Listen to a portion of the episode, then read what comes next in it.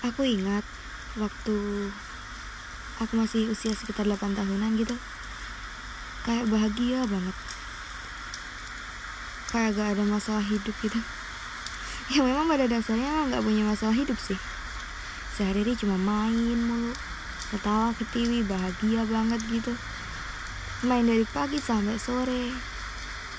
Sampai cariin mama gitu.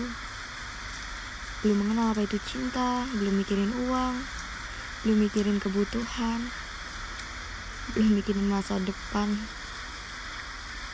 Dan di saat itu pemikiranku hanya ingin cepat gede, cepat dewasa.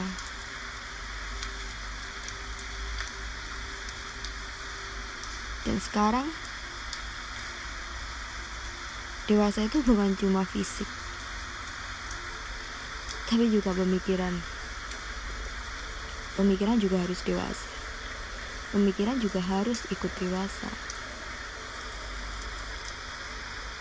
Mikirin planning hidup, mikirin kerja, tugas, uang, dan lain sebagainya.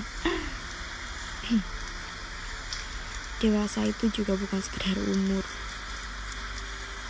Dan sekarang, aku sadar bahwa yang dulu tak pernah kuanggap kebahagiaan sebenarnya adalah kebahagiaan. Yang kuanggap sangat membosankan sebenarnya adalah yang paling mengasihkan. Nikmati setiap momen dalam hidupmu. Nikmati, nikmati itu. Dan jangan gak sia-siakan itu.